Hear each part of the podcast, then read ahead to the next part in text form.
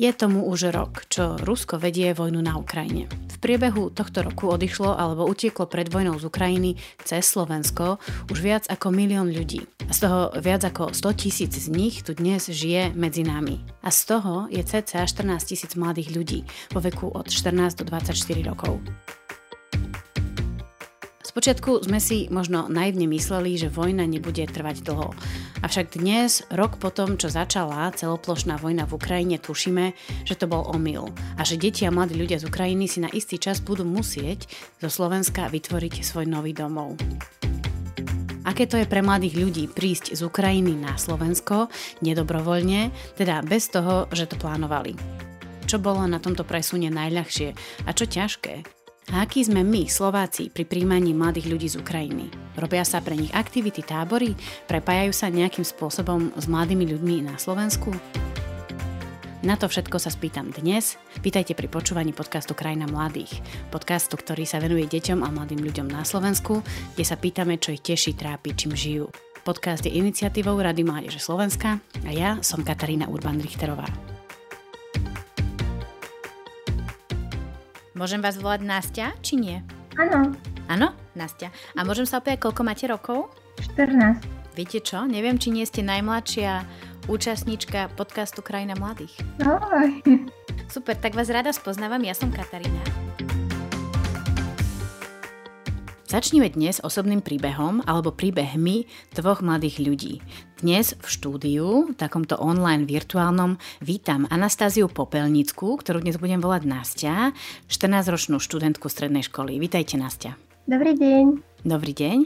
A okrem nej vítam aj Vladislava, ktorý ako poznamenal, už e, je 18-ročný, už celý jeden mesiac je 18-ročným študentom Vysokej školy Univerzity Komenského, kde študuje právo. Dobrý deň, Vlad. Dobrý deň, prajem. Ďakujem, že ste um, nám dovolili dnes, aby sme sa trochu porozprávali s vami o, o vašom živote de facto na Slovensku. Možno môžem povedať len takú všeobecnú informáciu, že obidvaja ste prišli na Slovensko z Ukrajiny. Možno neúplne dobrovoľne, pretože ste boli de facto donútení sem prísť kvôli vojne. Môžem sa možno v skratke spýtať, z ktorej časti Ukrajiny pochádzate a prípadne kedy, v ktorom mesiaci ste prišli na Slovensko. Nastia. Ja som z centrum Ukrajiny a prišla som na Slovensku 10. marca. Uh-huh. Takže hneď de facto po spustení vojny ste prišli a ste tu s rodinou, um, predpokladám? Áno, a mám tu dva brata, maminu a otca. A Vlad, vás sa spýtam, odkiaľ pochádzate a kedy ste prišli na Slovensko, prípadne s kým? Tak pochádzam z mesta Bila Cerkva, ktoré sa nachádza v Kývskej oblasti vedľa Kievu, tak cca 80 km a prišiel som na Slovensko tak cca o dva týždne po začiatku všetkého, vlastne čo sa deje teraz na Ukrajine stále. Tak som tu s mamou a sestrou, Uh-huh. A musím teda povedať o vás, Vlad, že vy žijete v Bratislave, ale myslím, že mamu a sestru máte v Košiciach, že možno sa s nimi stretávate tak, e, že niekedy chodíte za nimi späť do Košic, je to pravda? Áno, pravidelne tak dvakrát e, do mesiaca chodím do Košic. Na víkendy. Takže vy zažívate taký, my to voláme, že intrakový život. Že život na internáte. Je to tak? Nie, som nedostal in, intrak od univerzity, ale prenajímam tu byt. Uh-huh. Dobre, rozumiem. Um, ja sa vás dnes budem pýtať na to, aký je život mladého človeka, ktorý je v cudzej krajine kvôli vojne. Ak by bolo čosi, o čom nechcete hovoriť alebo odpovedať, tak nemusíte. Len som chcela, aby ste o tom vedeli. A tým pádom sa možno aj rovno opýtam, že sú nejaké otázky, ktoré sa vás my Slováci e, možno nemáme pýtať, ktoré vám nie sú príjemné? Anastázia? Uh, nie, môžete pýtať, čo chcete.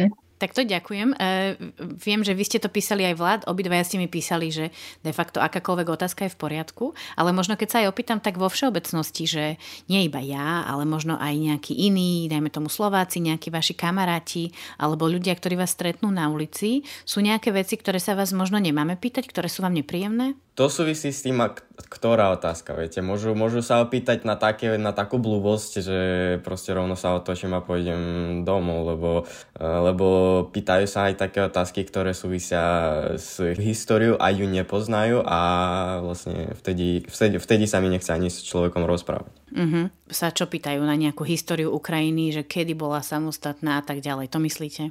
No, trošku náročnejšie, ale áno, všetko, čo súvisí s 20. storočím vlastne. Uh-huh. A inak radi hovoríte o Ukrajine, e, keď sa vás ľudia pýtajú na zvyky, tradície alebo na to, aký je váš domov, radi hovoríte o Ukrajine? Áno. Nastia, rada hovoríte o Ukrajine?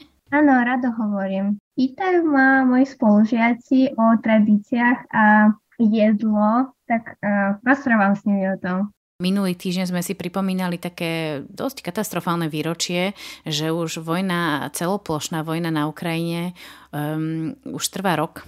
A, to je teda tá vojna, kvôli ktorej ste aj vy museli prísť na Slovensko.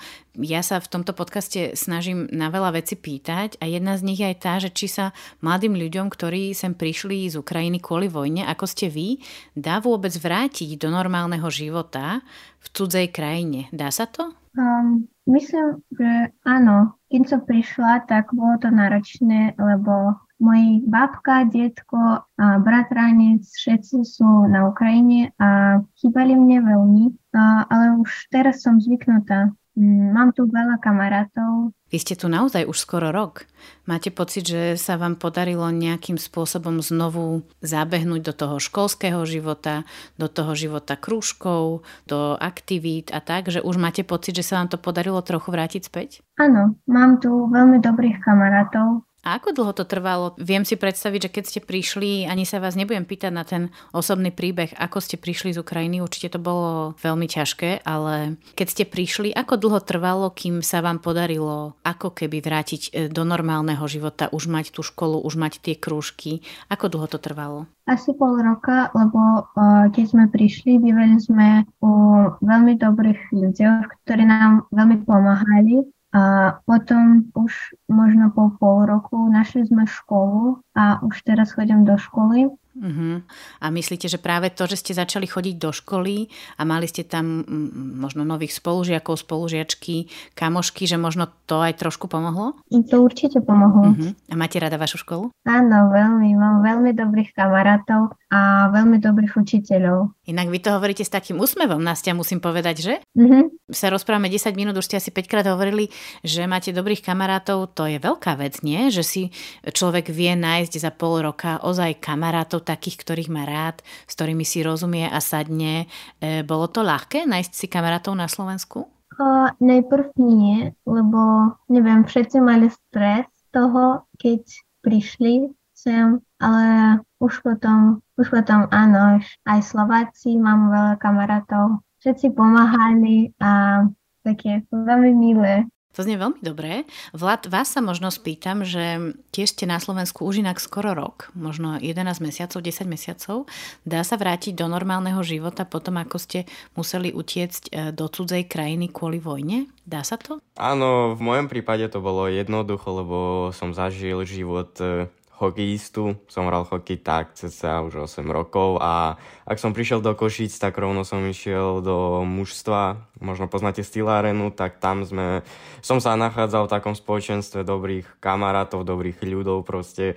E, každý deň som chodil tam a vlastne kvôli tomu asi som sa vrátil k normálnemu životu o mesiac skoršie. O mesiac? Takže to trvalo možno jeden mesiac, kým ste normálne nabehli na tréningy a tak, myslíte? Áno, prv, prvé dva týždne bolo fakt zložité, lebo sme si ani nemysleli, že prídeme na Slovensko a budeme tu tak dlho a e, o dva týždne to vyzeralo tak zle a tak sme, sme, sme si to prijali, tú situáciu a museli proste pokračovať svoj život. Takže u vás to bolo cez ten šport, hej? Áno. A vy ste dobrý v hokeji? Ako hrali ste ho veľa aj na Ukrajine? Áno, hral som veľa na Ukrajine, sme šty, štyrikrát sme zvíťazili. A vy ste čo, offense, defense, e, alebo brankár, alebo čo, čo hráte? Centrálny útočník. A teraz ste v Bratislave, odišli ste, typujem, kvôli vysokej škole. Ešte aj v Bratislave hráte hokej? Nie, nie, nie, nemám čas.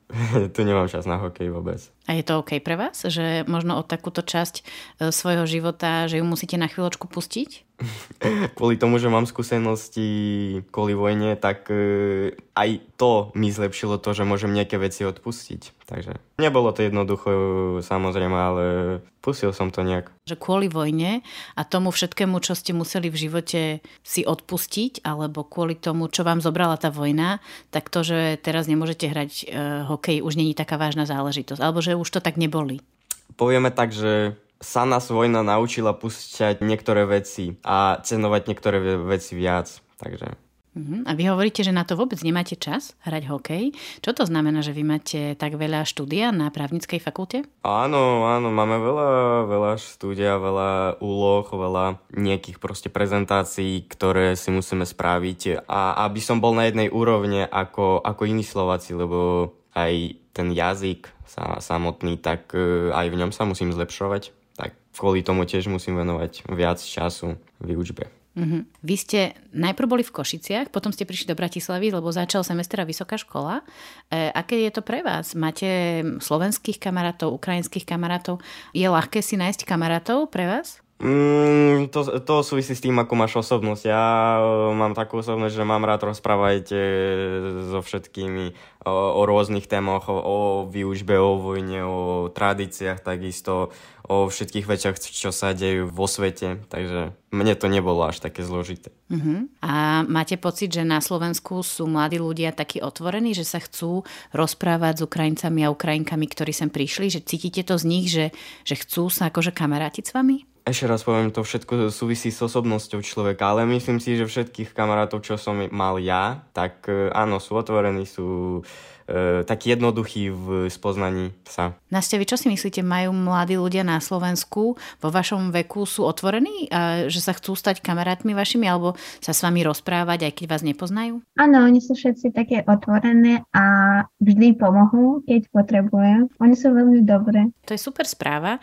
Ja možno sa teraz opýtam, že okrem samozrejme tých veľkých psychických um, tém, ktoré vojna vie spustiť v človeku, tak okrem týchto veľkých emocionálnych aktuálnych tém. Čo bolo také najťažšie, keď ste prišli z Ukrajiny na Slovensko, v tom živote na Slovensku, tých prvých možno pár mesiacov pre vás? Že čo, čo bolo také nečakane ťažké? Spomínate si? Najprv to bol jazyk, a lebo keď som prišla, tak rozprávala so všetkými po anglicky a nevedela som hovoriť po slovensky, ale už uh, potom, keď som potrebovala ísť už do školy, tak už potom mala som hodiny slovenčiny a už potom to bolo tak ľahšie. A ešte chýbali mne môj babka, detko a všetci zostal na Ukrajine. Uh-huh. Že vy na nich stále musíte de facto myslieť. Vlad, čo ste vy mali pocit, už možno ako trochu starší mladý človek, vy ste sem prišli, keď ste mali 17, čo bolo také najťažšie, keď ste prišli z Ukrajiny na Slovensko, okrem samozrejme toho veľkého stresu z toho vojnového prostredia, z ktorého ste odišli? No, tak najzložitejšou vecou bolo vlastne jednoznačne to, že nie sme spolu. To určite, to, to, to tá prvá situácia, ktorá mňa nejako vplyvnila aj moje mentálne zdravie, že najprv ten otco, to moji kamaráti, sú to nejakí rodičia, že nie sme spolu, áno. Prvé dva týždne som to ani nevedel predstaviť, že že nie sme spolu, áno. Toto sú také tie veci, ktoré sú obrovské a potom také tie veci praktické. Napríklad ten jazyk, e, bol pre vás jazyk ťažký naučiť sa? Áno, no bolo to ťažké, áno, ale išlo to rýchlo, lebo ako nás ja som sa bavil s mojimi kamarátmi najprv po po anglicky a proste ak sa nachádzaš v tom spomedzi mojich kamarátov, ktorí sú vždycky rozprávajú po slovensky, tak proste to počúvaš, to eh, si zapamätáš niektoré slova, išlo to rýchlo celkom. Nepoviem, že by to bol nejaký problém. A koľko to trvalo? Kým ste fakt tak hovorili, že už ste sa cítili v pohode, že ste vedeli hovoriť, ale aj, že ste dobre rozumeli tým ľuďom naokolo? Asi 3 mesiace. Uh-huh. Nastia, bolo to tak aj u vás, že to trvalo tak cca 3 mesiace? Áno, možno 2-3 mesiace, lebo išla som ešte do táboru a tam všetci rozprávali po slovensky a musela som niečo tak hovoriť. Že boli ste v tábore? V akom ste boli tábore, môžem sa opýtať? A to bolo Lomnista a ešte ukrajinský tábor v Tatrach. Bola to dobrá skúsenosť? Áno, v prvom tábore rozprávali aj po slovensky, aj po ukrajinsky, a, ale už v druhom tábore rozprávali len po slovensky a už takto som vedela trochu rozprávať aj po slovensky. A čo vás bavilo najviac na tom tábore, alebo na obidvoch táboroch? Mali sme veľa aktivít, veľmi veľa rôznych ihor, to bolo veľmi dobre. Uh-huh. A ste zvyknutá chodiť napríklad na tábory v Ukrajine?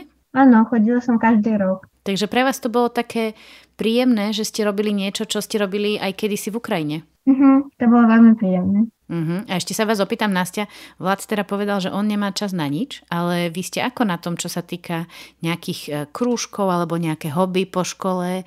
Robíte niečo? Áno, ja som baletka a robím balet už veľa. Možno 8-9. A teraz chodím na tanečný konzervatórium Evy Ďascovej. Tam robím balet. Tak keď už prídem domov, a už potom mám angličtinu alebo nemčinu a potom už idem spať a nemám čas na nič. Ani silu. Ale ak to správne chápem, že pre vás je to dobré byť taká ako keby busy, že mať toho veľa, že? Mm-hmm.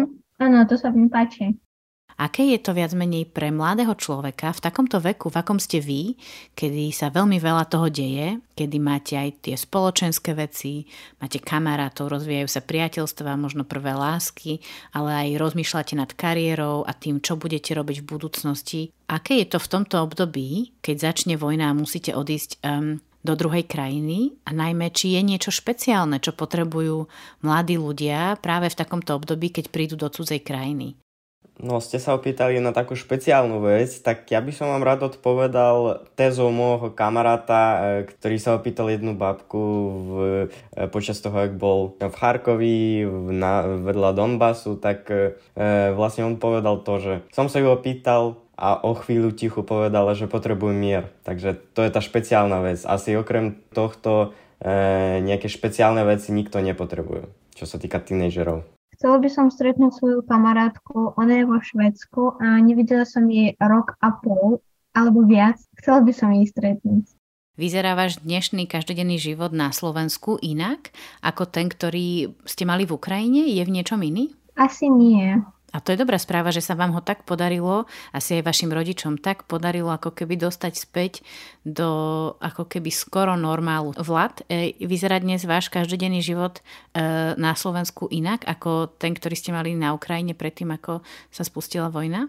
No áno, ale to nesúvisí s tou vojnou, lebo viete, ja si myslím, že každý každý človek, e, každý, ktorý dosiahol plnoletosť, ktorý sa musí rozmýšľať nad tým, čo robí ďalej, tak e, jeho život mení, sa môže meniť na 180 stupňov. Takže uh, nemyslím si, že to je spojené s vojnou, ale určite, určite všetko sa zmenilo, všetko. A spomínate si na niečo, čo vám, keď ste prišli na Slovensko, možno v takých fakt ťažkých časoch, bolo niečo, čo vám vtedy pomohlo? Po mesiace, ak som prišla na Slovensku, tak už išla som robiť balet s Ukrajincami a mala som veľa tréningu, tak to možno mi pomohlo že trošku na chvíľočku ste sa mohli stratiť v tom balete a nemyslieť na tie ťažké momenty. Mhm. Vladislav, vy? Tak v prvom týždne v prvom rade mi pomohlo to rozprávanie sa s kamarátmi, akože e, tie ľudí, ktorí, ktorí najprv nám chceli všetkým pomôcť, tak to, to bolo veľmi príjemné z ich strany, áno. Ten stravený čas spolu s nimi, tak to, tak to mi asi najviac pomohlo.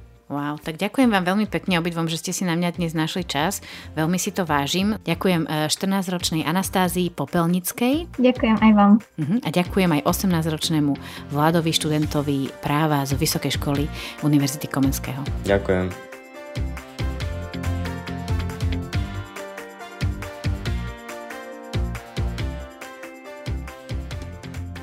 Pred rokom sme zostali všetci zaskočení, zhrození z vojny u nášho východného suseda a v momente, keď začali prichádzať najmä ženy s deťmi a s mladými, sme sa začali aj v tomto podcaste pýtať, čo môžu spraviť organizácie z neziskového sektoru. Organizácie, ktoré pracujú s mladými ľuďmi. Vieme, že v prvých týždňoch, možno aj mesiacoch, to boli najmä mladí ľudia, ktorí pomáhali na hraniciach. Neziskovky však vtedy nevedeli ešte, netušili, ako budú zahrňať mladé Ukrajinky a Ukrajincov do svojich aktivít. Teraz máme žiaľ už o rok viac skúseností, teda nie ja, ale neziskové mládežnícke organizácie, ktoré pracujú s deťmi a mladými. Ako sa im darí organizovať aktivity pre mladých Ukrajincov a Ukrajinky? Majú vôbec záujem rozvíjať sa, pracovať na sebe v mimoškolských aktivitách? Na to všetko sa spýtam ďalšieho mini panelu v dnešnej debate. Zo slovenského scoutingu vítam Denisu Bradiakovú. Dobrý deň. Z DOFE, teda z Medzinárodnej ceny Vojvodu z Edimburgu na Slovensku, vítam Luciu Mrockovú. Dobrý deň. A z Domky, čo je Združenie Salesianskej mládeže, vítam Zuzanu Martiškovú. Pekný deň prajem. Tak dámy, vy všetky tri pracujete dlhodobo s mladými ľuďmi e, vo vašich jednotlivých organizáciách a určite ste pred rokom alebo pred pol rokom stali pred tou otázkou, že máme tu tisícky mladých ľudí z Ukrajiny, čo budeme pre nich robiť, s nimi robiť. Um, pamätáte si na tieto debaty vo vašich organizáciách, ako to prebiehalo? Zuzana Martišková, nech sa páči, z Domky, Združenia Salesianskej mládeže. Ďakujem. Áno, určite si na to spomínam. V podstate hneď od, od začiatku, od informácií, ako sme dostali, že vlastne vypukla vojna, tak nielen teda Domka, ale aj Salesiani ako taký v rámci celého Slovenska dali hlavy dokopy a zamýšľali sme sa, akými cestami, alebo ako keby, že kde je ten náš priestor, kde by sme vedeli e, tým ľuďom pomôcť. Či už sa pomáhalo vlastne rodinám, ktorí boli ubytovaní u slovenských rodín, alebo Domka si definovala, že ako keby ich vízia je práve tá, ten rast a takéto formovanie mladých, takže sme sa rozhodli, že budeme vyslovne cieľiť na deti a mladých um, a vytvárať nejaké lepšie podmienky uh, a možno voľnočasové aktivity pre nich. Mm-hmm. Dobre, rozumiem. Ešte sa spýtam na slovenský scouting.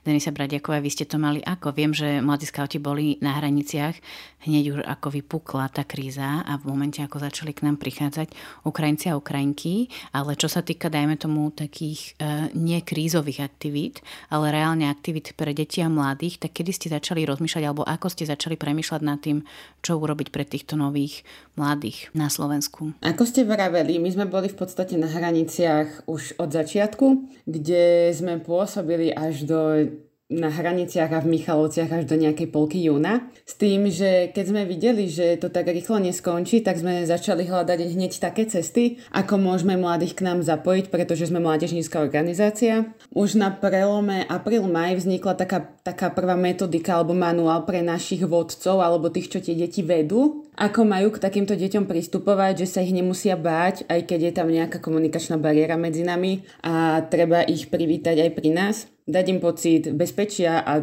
v úvodzovkách druhého domova bolo prvoradé v tom momente, aby sa tie deti u nás cítili veľmi dobre. A odvtedy sme tak postupne nezahálali, robili sme im v lete letné tábory. V podstate celé leto sa nieslo v téme letných táborov, či už boli deti na táboroch s našimi scoutmi slovenskými, alebo sme robili vyslovene e, tábory len pre ukrajinské deti na Slovensku. A potom od septembra, kedy zasa začíname, ako ďalší školský rok, tak sme našim zborom posielali náborové plagáty v ukrajinskom jazyku, aby tie deti videli, že sú u nás vítané. Uh-huh, dobre, ešte sa opýtam e, túto úvodnú otázku aj Lucí Mrockovej. Vy ste ako začali rozmýšľať nad mladými Ukrajincami a Ukrajinkami potom, ako sa pred rokom spustila vojna? V podstate následne potom, ako vypukla vojna, tak tým, že v rámci DOFE e, mladí ľudia sa zapájajú aj na úrovni dobrovoľníctva a plnia teda oblasť dobrovoľníctva, tak nejak organicky začali vlastne týmto mladým uh, ľuďom, teda ľuďom z Ukrajiny prechádzajúcim na Slovensko pomáhať. A my sme sa teda začali zamýšľať, že ako my môžeme pomôcť mladým ľuďom z Ukrajiny, ktorí prichádzajú na Slovensko. A vlastne v tom čase vznikol taký pilotný program, ktorý sa volal Friendship a cieľom bolo vlastne prepájať mladých zo Slovenska a z Ukrajiny. No ale teda potom, čo sme ukončili tento vlastne pilot s názvom Friendship, tak sme prišli na to, že vlastne zapojiť týchto mladých bude relatívne náročné práve preto, že v tom danom čase, hovorím teraz o mladých mladých z Ukrajiny v tom danom čase bolo, uh, riešili vlastne úplne iné problémy, uh, ako úplne základné otázky bežného života. No a tak sme sa teda rozhodli im v podstate nejakým spôsobom prispôsobiť náš bežný DOFE program, aby bol pre nich jednoduchší a prístupnejší, ale zároveň, aby sme vlastne cez nich mohli cez tento program ich prepájať s mladými ľuďmi zo Slovenska, ktorí sú zapojení v DOFE. A teda práve cez tú, toto prepájanie rovesníkov na úrovni mladého Slovaka a mladého Ukrajinca im pomáha pomáhali lepšie spoznávať prostredie nové, v ktorom sa ocitli. Takže takto sme nejako začali uh, s týmto projektom. Na Slovensku dnes, e, ako ukazujú štatistiky, ktoré samozrejme nie sú dokonalé, máme cca 14 tisíc mladých ľudí vo veku od 14 do 24 rokov, čo, čo nie je málo. A preto sa vás e, možno skúsim spýtať ako profesionálov, ktorí pracujú s deťmi a mladými zo Slovenska a teraz sa snažíte možno, možno otvoriť svoje aktivity aj voči Ukrajincom. Či sa dá povedať vo všeobecnosti, čo pozorujete, akí sú mladí ľudia z Ukrajiny, ktorí prichádzajú na Slovensko.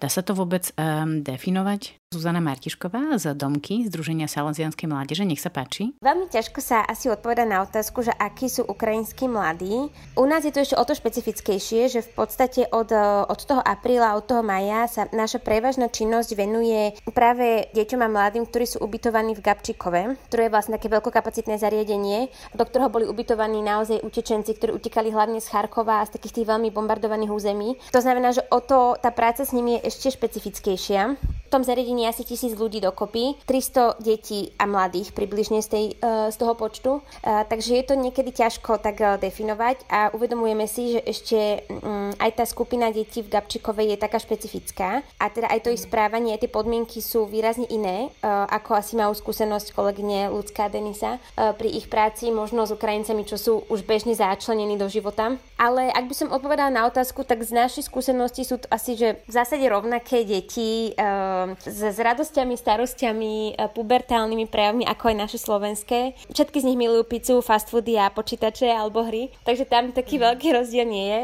Skôr si myslím, že tieto deti ubytované v Gabčíkove uh, sú oveľa citlivejšie na podnety, oveľa citlivejšie aj na prístup k ním. A napríklad uh, také bežné aktivity, ako sú športy, ktoré sú pre nás veľmi bežné, tak sú pre nich veľmi vzácne. Práve v tom areáli není veľmi priestor na uh, športovú činnosť. Povedala by som, že žiaden. To znamená, že oni si najviac tak vážia a považujú, keď môžu ísť naozaj si niekde zašportovať. Akurát teraz sme počas jarných prázdnin využili tú možnosť a do 40 detí vlastne vzali na taký jednodenný výlet do Bratislavy. Celý ten deň bol znamení iba športov. Oni sa prehrali od futbalu, volejbalu, pingpongu. Naozaj také bežné e, aktivity, ktoré by možno slovenským mladým úplne tak nerezonovali ale tí ukrajinskí mladí boli z toho fakt veľmi šťastní a vďační za tú možnosť. Uh-huh. Tak Zuzka, potvrdili ste mi de facto asi to, čo som sa bala, že poviete, že samozrejme nedá sa definovať alebo zovšeobecniť, akí sú mladí ľudia z Ukrajiny, ktorí prišli na Slovensko. Z toho, čo vieme, tak niektorí z nich chcú zostať na Slovensku, pretože ozaj ich domov bol zničený. E, naopak sú takí, ktorí sa chcú vrátiť. Čo vidíte z ich strany? Pýtam sa napríklad Lucí Mrockovej z DOFE. Ja by som nadviazala na to, čo ste práve hovorili, že sú vlastne ako keby také dva typy mladých ľudí a teda tých, čo plánujú sa čím skôr vrátiť domov a práve potom tí, čo vedia, že musia dôvodu už akéhokoľvek zostať tu alebo ostať tu na nejaký dlhší čas. A podľa mňa aj čo sa týka tej pasivity a nejaké aktivity, toto má veľkú váhu, pretože práve tí, ktorí čakajú na to, že čím skôr sa vrátiť domov, tak ani nemajú veľkú motiváciu sa zapájať do rôznych aktivít, čo máme aj z vlastných skúsenostiach. My v podstate my v súčasnosti prevažne pôsobíme na školách, ale aj mimo škôl a na tých školách práve čo dostávame aj spätnú väzbu aj pri práci s nimi, že práve tí mladí, ktorí tu chcú zostať, tak sú naozaj že veľmi aktívni, zapájajú sa, rýchlo sa učia slovenčinu, využívajú všetky možnosti, ktoré sú im poskytnuté a zase tí mladí, ktorí vlastne um, čakajú na ten moment, kedy sa budú môcť vrátiť na Ukrajinu, tak nemajú veľmi ani záujem, ani motiváciu sa túto zapájať, lebo ako keby to vnímajú ako takú prechodnú stanicu, že sú tu len na chvíľku a teda nevidia v tom veľký význam. Čiže aj uh, čo my máme vlastne mentorov v našom programe, ktorí s týmito mladými priamo pracujú, tak toto je spätná väzba, ktorú od nich dostávame a potom aj priamo od tých mladých ľudí, že ak teda tu chcú zostať a plánujú, tak sú veľmi aktívni naozaj, že za pár týždňov boli v podstate schopní komunikovať v Slovenčine a zase tí mladí, ktorí sa chcú vrátiť, tak skôr sú takí pasívnejší, by som povedala. Čo je ale veľmi nebezpečné, nie? Keď mladí ľudia vo formatívnom veku, my sa rozprávame vo veku, čo ja viem, od tých 10, možno 14 do, do 20-25 rokov, to sú tie roky, kedy človek by mal najviac vecí skúšať, najviac sa aktivovať, aby mu to proste urobilo taký dobrý základ do života. Mm, to je asi potom nebezpečné pre tú druhú skupinu, o ktorej ste hovorili. Čo myslíte, Lucia? Áno, úplne s tým súhlasím a práve preto vlastne my sa snažíme práve takýmto mladým ľuďom uh, priblížiť a ponúknuť ten program, že napriek tomu, že sa vrátia možno aj za tri týždne, za týždeň uh, späť na Ukrajinu, tak sa im oplatí do toho programu nášho, ktoré poskytujeme, zapojiť, lebo im to nedá teda len možnosť spoznať Slovensko ako krajinu, ale vlastne vie im to práve pomôcť ako keby uh, s tým, že sa budú ďalej rozvíjať napriek tomu, že možno za tie tri mesiace pôjdu alebo za tri týždne akokoľvek pôjdu na Ukrajinu a teda, že, že aj súčasný čas, kedy ako keby čakajú na niečo ďalšie, čo príde, môžu využiť zmysluplne. Čiže vlastne to je ako keby cieľom, čo sa my snažíme aj cez náš uh, projekt Standby my vlastne robiť, aby sme ich vlastne aktivizovali a pomohli im aj toto obdobie prekonať. A teda častokrát sú to práve aj ich ukrajinskí spolužiaci, ktorí, alebo teda kamaráti, ktorí sú práve tí aktívni, ktorí ich ťahajú a pomáhajú s tým, ale teda aj tí Slováci, s ktorými ich prepájame. Teraz sa pozriem na Denisu Bradekovú zo scoutingu.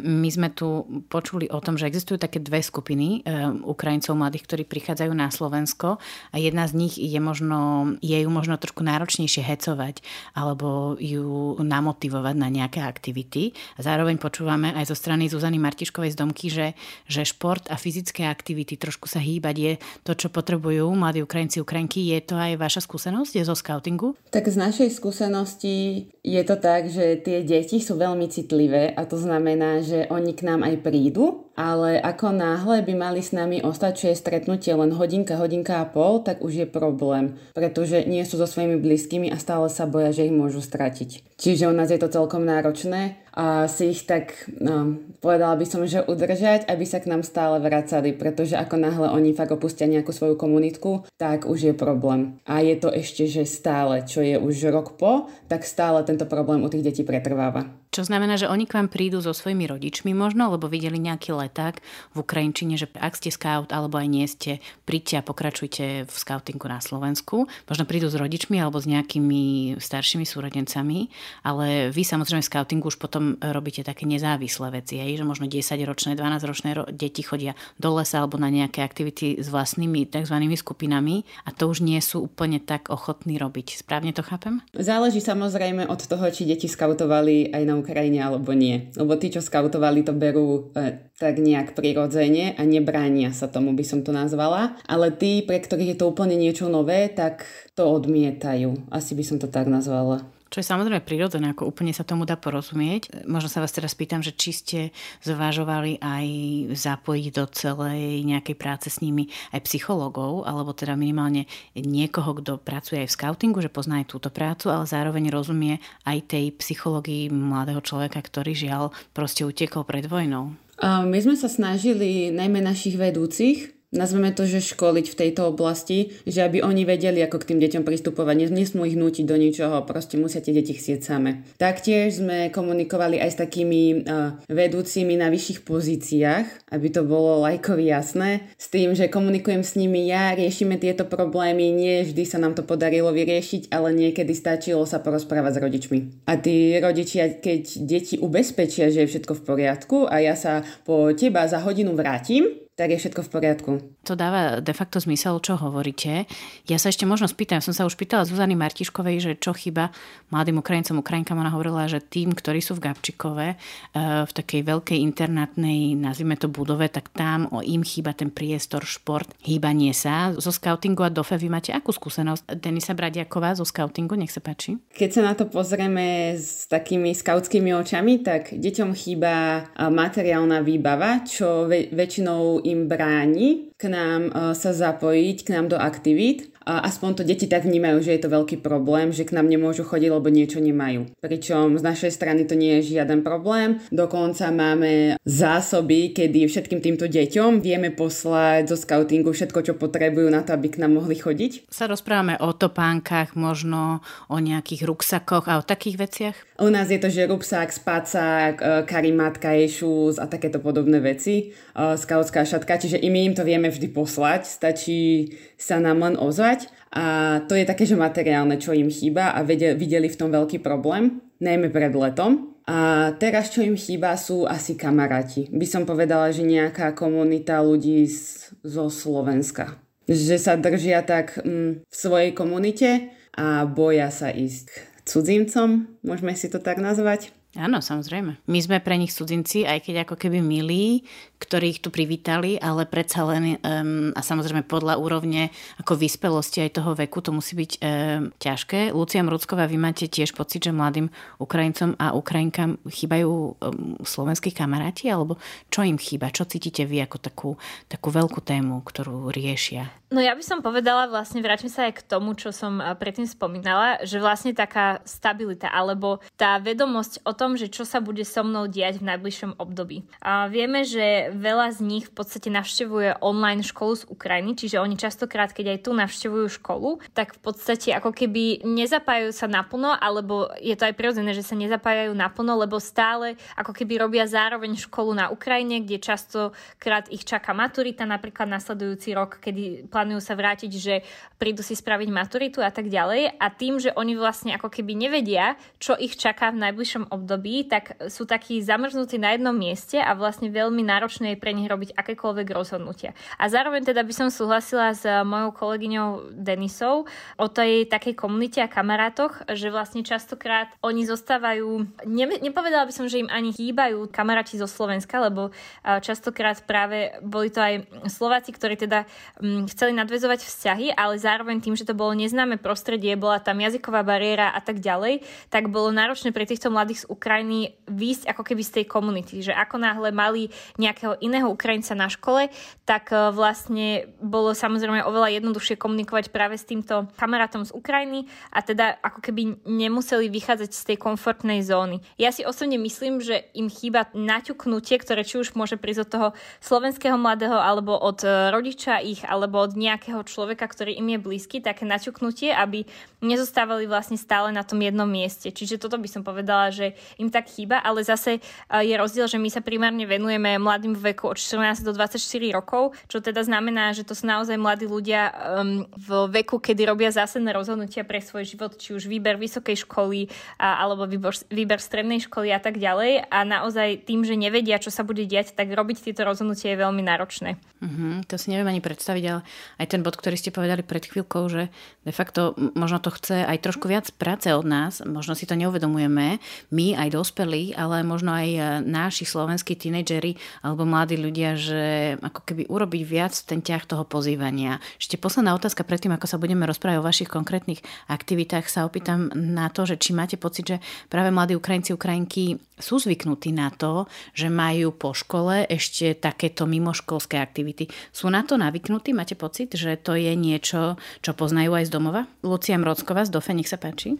Povedala by som, že veľmi záleží od e, rodinného zázemia, z ktorého pochádzajú. E, sú mladí ľudia z Ukrajiny, ktorí naozaj e, vieme, že prišli na Slovensko a hneď sa zapojili do všetkých možných krúžkov, že dokonca vlastne oni sa už ani ne, nestíhajú zapájať do nejakých iných programov, ktoré sú im ponúknuté, lebo majú naozaj toho veľa, teda okrem online školy na Ukrajine, školy na Slovensku, uh, hodín huslí a tak ďalej a tak ďalej. Ale potom je aj taká druhá skupina, kde vlastne m, možno uh, to nebolo zvykom uh, v, z ich rodinného prostredia sa zapájať do takýchto mimoškolských aktivít a, a väčšinou to sú práve tí mladí, ktorí zostávajú takí takí uzavretí a teda nie sú zvyknutí sa práve zapájať do takýchto uh, aktivít, čiže by som povedala, že zase je to veľký rozdiel vzhľadom na prostredie, z ktorého oni pochádzajú. Uh-huh. Čo de facto iba kopíruje to, čo máme aj my na Slovensku.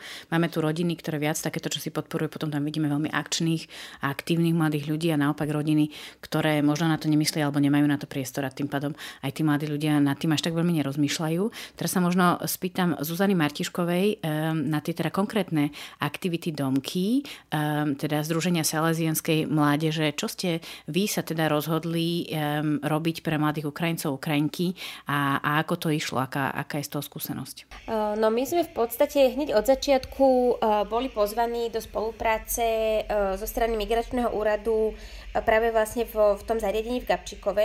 Od toho mája chodíme pravidelne 2 až 3 krát do týždňa s týmom dobrovoľníkov priamo tam do, do Gabčíkova, kde pre nich pripravujeme vlastne rôzny program. Cez to leto sme si dali záležať na tom, aby sme pre tie deti ponúkli uh, letné tábory. To znamená, že počas leta boli 4 turnusy letných táborov podporou A ja osobne si myslím, že práve z tohto leta máme také najsilnejšie zážitky, lebo boli prípady, kedy naozaj malé deti išli s plačom pomaly do toho tábora, lebo sa presne, bolo to niečo neznáme, aj veľmi chceli ísť, aj sa obávali, kde budú, s kým budú, ale naozaj po pár dňoch uh, sa tam vytvorili aj veľmi pekné vzťahy medzi tými Ukrajincami, uh, aj teda slovenskými dobrovoľníkmi a na konci týždňa deti odchádzali zase s plačom z tábora domov. Že nechcú ísť domov, hej? Nechceli, takže bol to naozaj pre nich taký, uh, taký špeciálny týždeň. Pardon, ja sa iba teda opýtam, že v týchto táboroch tam sa oni prepájajú viac menej s inými mladými z Ukrajiny alebo už aj sa prepájajú so Slovákmi? Uh, počas toho leta to boli tiež ako keby také dve, dva prúdy. Jedni boli vyslovene tábory organizované pre ukrajinské deti z Gabčíkova a v tom druhom prúde sme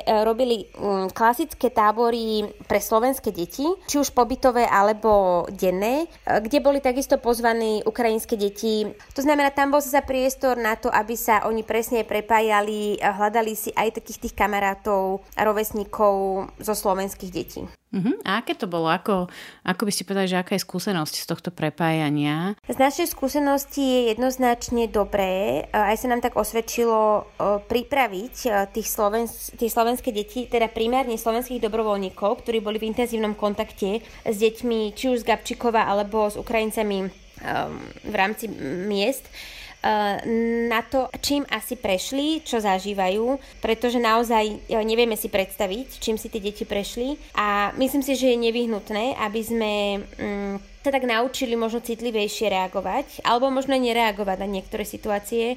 To znamená, jednoznačne kladieme veľký dôraz na to, aby naši dobrovoľníci boli vyškolení, prešli špeciálnym tréningom a ktorí následne potom už jednotlivo alebo v menších skupinkách komunikovali aj slovenským deťom, že to sú proste naši kamoši z Ukrajiny, ktorí budú súčasťou tohto tábora a že možno je tak pozbudiť, aby ich sa nebali ich prizvať, aby tie slovenské deti boli takí aktívne a pozývali ich, pretože oni sú tam doma. Tí Ukrajinci naozaj im dalo dosť zabrať, aby vôbec na ten tábor išli. Uh, mm. Takže uh, určite sme veľmi pozbudzovali aj tí slovenské deti, aby boli také proaktívne a tak citlivo reagovali na ne.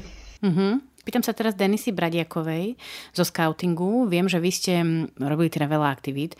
Vy ste spomínali to, že ste urobili aj tábor iba pre Ukrajincov a potom samozrejme aj rôzne aktivity, ktoré boli pre slovenských vašich členov a kam ste prizývali aj Ukrajincov. Ako teda vyzeralo to prepojenie? Um, to bol zrovna ten jeden typ tábora, kedy sa vedeli obe národnosti pekne spolu stretnúť. Bolo to celkom náročné, pretože aj naši vedúci sa toho báli. Nevedeli, čo môžu čakať, pretože naše tábory sú celodenné. Zoberiete deti niekde na, dajme tomu, 10 dní, niekde do prírody a neviete, čo od tých ľudí môžeme čakať za tých 10 dní, čo sa stane, keď neuvidia svojich blízkych.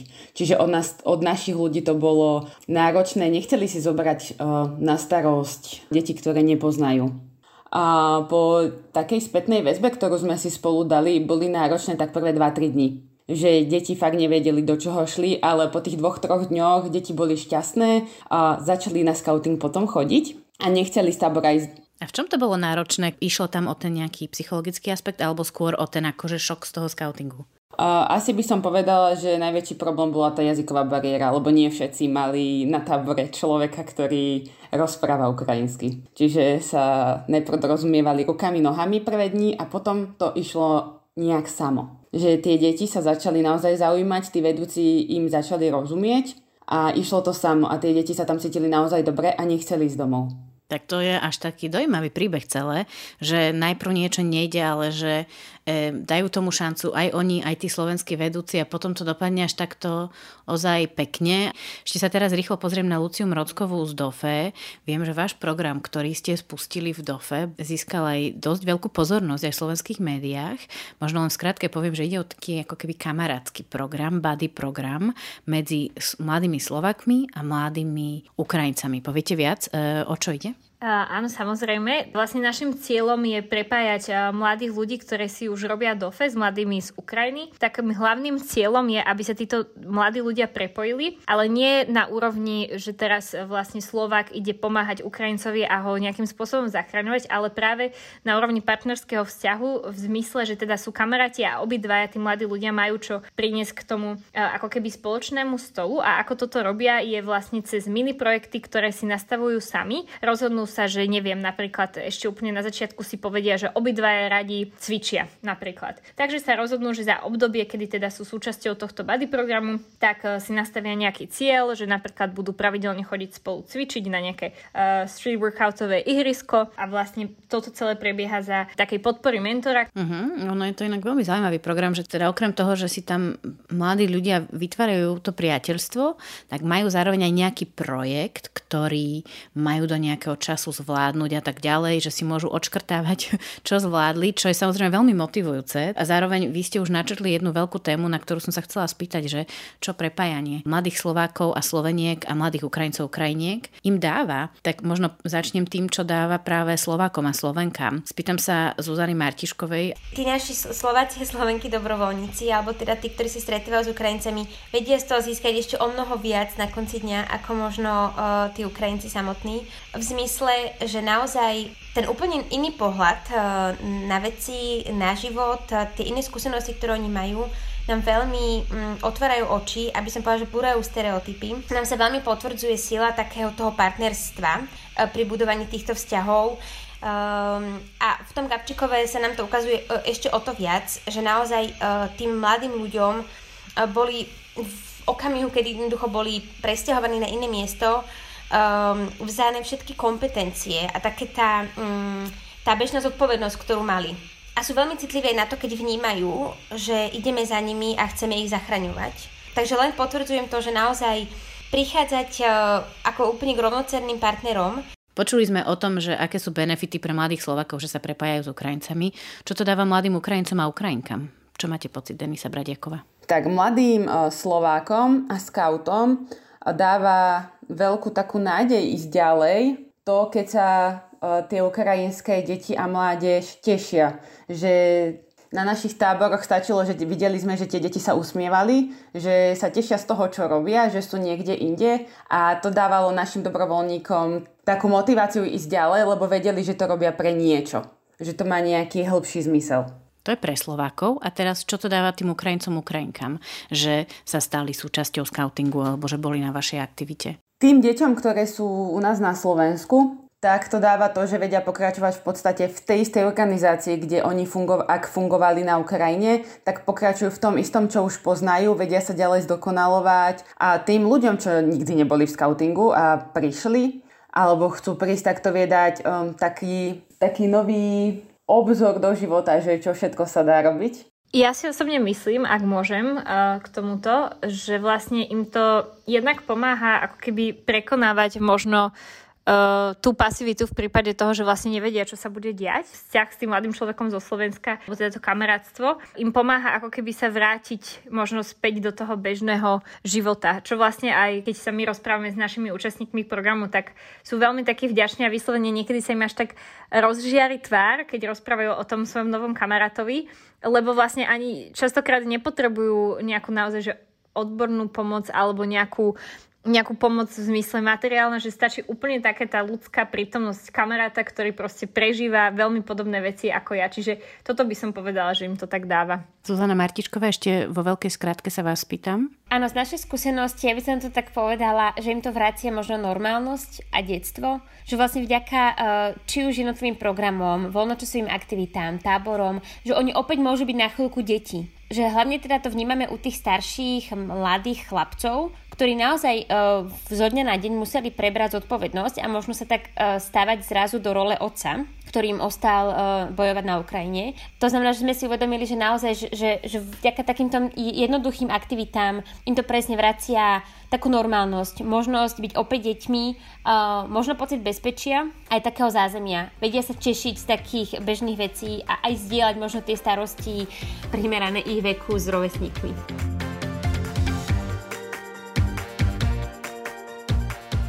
Tak, toľko dnešná epizóda podcastu Krajina mladých. Ďakujem vám, že ste si nás vypočuli. Ak sa vám náš podcast páčil, napíšte priamo mne na katarina.urban.richterová zavinač gmail.com alebo nám napíšte komentár na facebookovú stránku Rady Mládeže Slovenska. Dnešnú epizódu a rozhovory v nej sme nahrávali online. Za účasť ďakujem Denise Bradiakovej, Lucii Mrockovej a Zuzany Martiškovej, ako aj dvom mladým ľuďom z Ukrajiny, Vladovi a Anastázii Popelnickej. Ďakujem, že ste si náš podcast vypočuli. Ja som Katarína Urban-Richterová. Počujeme sa o mesiac.